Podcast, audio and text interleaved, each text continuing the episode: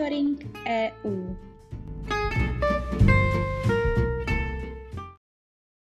Zastoupení Jihomoravského kraje při EU pro vás připravilo to nejdůležitější, co se v Evropské unii událo za druhý březnový týden. Aktuálně v EU. Rakousko a Dánsko se do budoucna nebudou při výrobě očkovacích látek spoléhat pouze na EU a společně s Izraelem založí společný fond, ze kterého budou financovat výzkum a vývoj vakcín proti COVID-19. Zváží také investice do jejich výroben.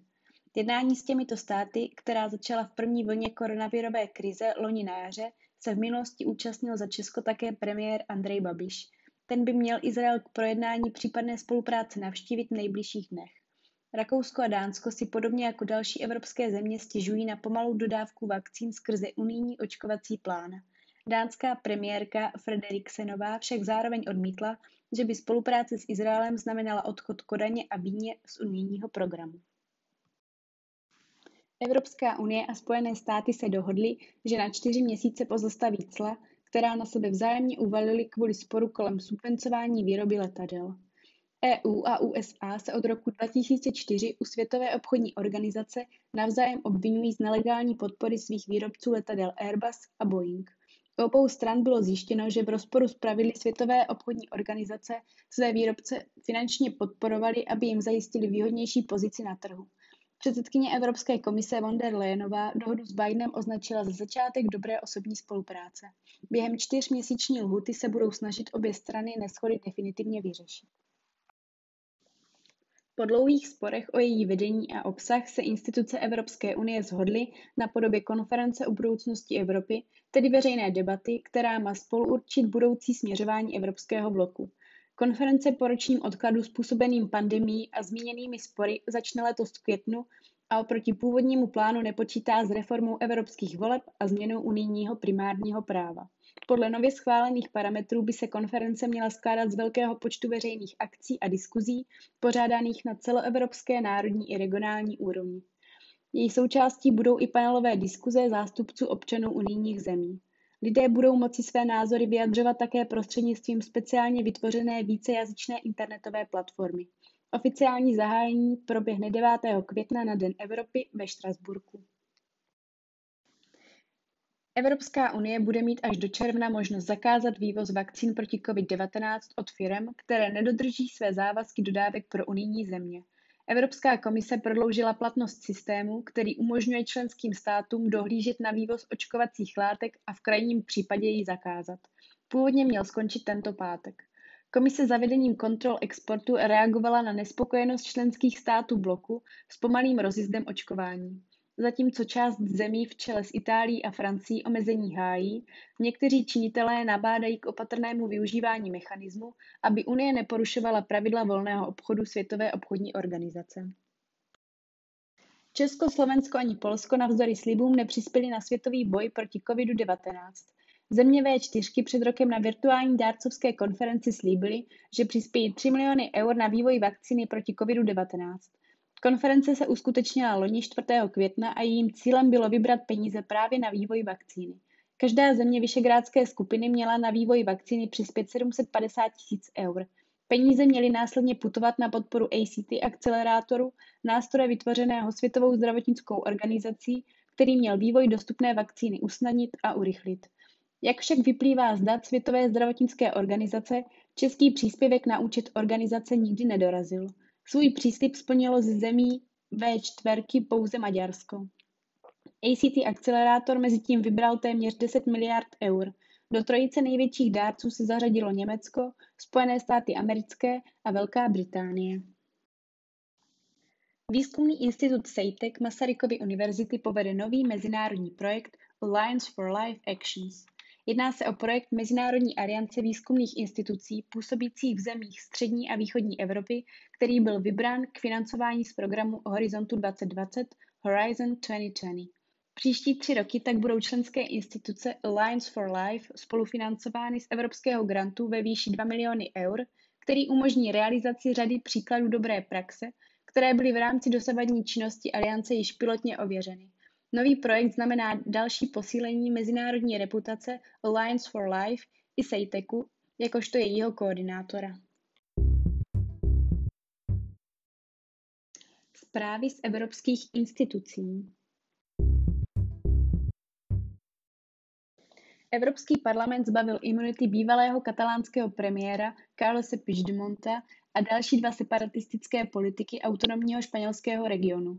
Výrazná většina europoslanců rozhodla o tom, že úřady zemí, v nichž nyní žijí, budou moci znovu začít posuzovat španělskou žádost o jejich vydání. Puigdemont, Komín i Ponsatiová tvrdí, že jsou oběťmi politického pronásledování ze strany španělské vlády. Ta je chce dostat před soud kvůli obvinění ze vzpoury vztahujícímu se k referendu, které separatistická vláda katalánska vypsala v rozporu se španělskou ústavou v roce 2017. Puigdemont a Komín žijí v Belgii, Ponsatiová v Británii. Úřady obou zemí se nyní mohou znovu začít zabývat španělskou žádostí. Není však samozřejmě jisté, zda jí vyhoví. Evropský parlament vyzval k zavedení zaměstnaneckých kvót ve firmách pro lidi se zdravotním postižením. Účinné a přiměřené postihy při jejich porušování by mohly podpořit inkluzivní pracovní prostředí, uvádí se v parlamentní zprávě schválené ve středu. Kvóty by měly platit především ve velkých podnicích. Instituce Evropské unie by podle představ europoslanců měly jít v tomto ohledu příkladem. EU by dle poslanců měla schválit a ujednotit definici zdravotního postižení tak, aby byla invalidita vzájemně uznatelná ve všech členských zemích. Průkaz zdravotního postižení dosud platí v osmi členských státech. Do konce roku 2023 by se měl rozšířit do všech zbylých zemí Unie. Evropská komise schválila podmínečné používání vakcíny proti COVID-19 od americké firmy Johnson Johnson v zemích Evropské unie. Unijní exekutiva to oznámila poté, co preparát získal doporučení Evropské agentury pro léčivé přípravky.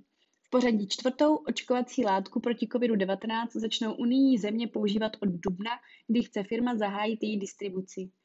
Evropská agentura pro léčivé přípravky dospěla k závěru, že data z průběžného hodnocení vakcíny dostatečně prokazují její bezpečnost a účinnost, která dosahuje 67% Dříve schválené vakcíny jsou přitom účinné ve více než 90% případů. Na rozdíl od již využívaných látek však není vakcínu Johnson Johnson nutné skladovat ve velmi nízkých teplotách, což by mělo usnadnit distribuci. Protože byla vakcína americké firmy schválena pouze podmínečně, Musí její výrobce průběžně v následujících dvou letech dodávat další klinická data. Evropská unie v reakci na současnou pandemii patrně výrazně posílí svůj společný rozpočet na zdravotnictví. Většina poslanců Evropského parlamentu podpořila schválení částky 5,1 miliardy eur, tedy téměř 135 miliard korun, kterou plánuje 27 zemí v příštích sedmi letech vyhradit na společný boj proti nemocem či vybudování krizových zásob. Více než desetina peněz z programu EU pro zdraví, neboli EU for Health, může zamířit na nákup léků a zdravotnických pomůcek do společných zásob. Ty mají předejít opakování nedostatku zvláště z loňského počátku covidové pandemie. Fond by měl také pomoci s kvalifikací zdravotníků či s digitalizací zdravotnických záznamů, které by měly být dostupné v jakékoliv členské zemi. Navýšenou částku musí ještě potvrdit členské země. Evropská komise varovala, že pokud Česko schválí povinné kvóty na prodej tuzemských potravin, může se Praha dočkat žaloby.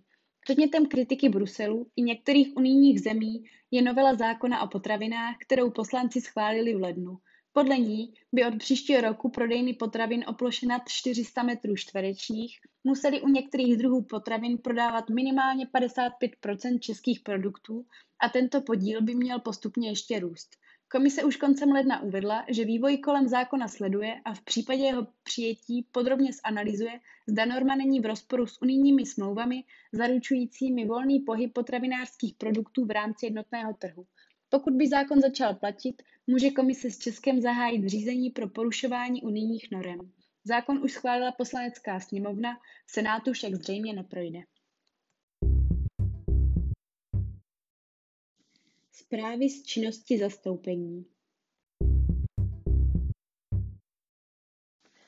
V pondělí 8. března se zastoupení zúčastnilo konference Odpovědnost za vodu, současnost a budoucnost přírodních přístupů, která byla pořádána Fórem pro budoucnost zemědělství. Na konferenci bylo upozorněno na důležitost vody ve všech oblastech života, jak v tom běžném, tak v průmyslovém sektoru. Společnost Coca-Cola představila program na efektivní využívání vody. Dále pak bylo představeno několik pilotních projektů z praxe z různých regionů Evropy, včetně prezentace jejich výsledků. V úterý 9. března se zastoupení zúčastnilo konference Budování vodíkové ekonomiky ve Skotsku a Německu. Diskuze se soustředila na roli vodíku v naplňování cílu Zelené dohody pro Evropu. Skotsko má být lídrem v produkci spolehlivého a udržitelného vodíku s cílem vytvářet alespoň 25 GW do roku 2045. Německo a konkrétně region Baden-Württemberg se chce Skotskem inspirovat. Ve stejný den, tedy v úterý 9. března, se zastoupení zúčastnilo webináře na téma Spolupráce s Velkou Británií na výzkumu, inovacích a mobilitě po Brexitu. Pořadatelem akce byl Unilion, jenž se zabývá právě hledáním nových možností spolupráce mezi EU a Velkou Británií v oblastech vzdělávání, výzkumu a inovací.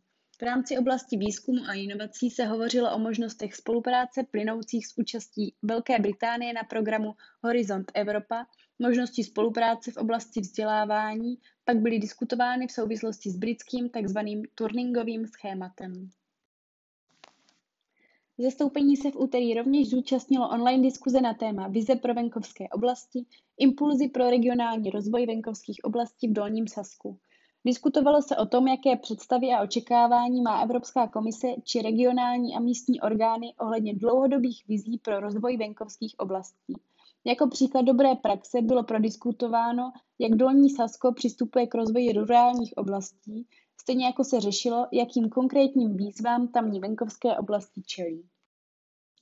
Ve čtvrtek 11. března se zastoupení zúčastnilo online digitálního dialogu na téma finanční nástroje v rámci kohezní politiky, Invest EU a další finanční příležitosti v období 2021 až 2027, který pořádala Evropská komise. Na úvod komise vysvětlila rozdíly mezi finančními nástroji a granty. Dále byla podrobněji popsána forma půjček a podrobně představen program Invest EU. Ve čtvrtek se také konalo první letošní virtuální setkání pracovní skupiny pro digitalizaci Jurada, kterého se zastoupení také zúčastnilo. Mezi probíranými tématy byla Centra pro digitální inovace a Průmysl 4.0. Byly představeny příklady dobré praxe v rámci spolupráce mezi Centry pro digitální inovace a agenturami pro regionální rozvoj. Zároveň byly sdíleny informace o současných příležitostech pro regiony v rámci projektů souvisejících s digitalizací, stejně jako byly předány informace o fungování výběrového řízení pro Evropská centra pro digitální inovace. V pátek 12. března se zastoupení zúčastnilo online události pořádané Interact, zaměřené na články 24 a 25 pro projekty malého rozsahu a Fondu pro malé projekty. Diskutovalo se o důsledcích ustanovení pro různé modely implementace a postupy řízení, aby byly podpořeny úvahy o nejvhodnějších postupech. Rovněž se konference zaměřila na finanční řízení malých projektů a již zmíněný Fond pro malé projekty. Poslední akcí tohoto týdne, které se zastoupení zúčastnilo, byla výroční konference ER2 na téma zajištění udržitelného oživení Evropy pomocí technologií. Diskutovalo se například o tom, zda jsou nové evropské programy a politiky vhodné pro digitální a zelenou transformaci. Konference se zabývala také rolí technologické infrastruktury v rámci zajištění udržitelné budoucnosti Evropy, stejně jako nalezením rovnováhy mezi globální spoluprací a soutěží v oblasti technologií. Celý monitoring EU si také můžete přečíst na našich webových stránkách www.kjmk.eu v sekci Aktuality.